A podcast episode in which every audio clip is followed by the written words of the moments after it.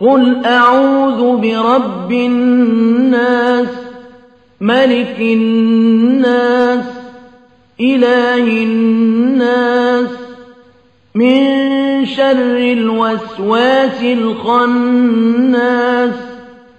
الذي يوسوس في صدور الناس من الجنة والناس صدق الله العظيم.